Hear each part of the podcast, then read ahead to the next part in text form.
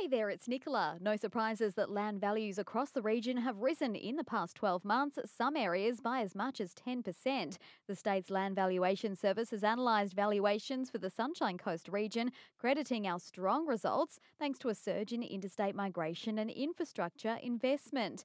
Nambour and Palmwoods reflected moderate increases, while areas like Caloundra, Highworth, and Baringa recorded the highest average median price rises with a 20% increase from 2017.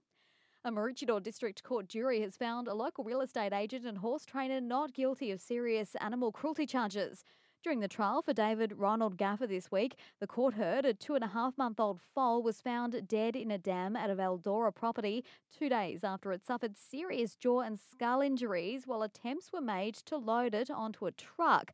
Charges were laid against Mr. Gaffer following an investigation by the Queensland Racing Integrity Commission. However, after a three day trial, the jury returned the not guilty verdict early last night. And the champagne will be flowing at Minyama this morning when the coast welcomes a state of the art piece of technology.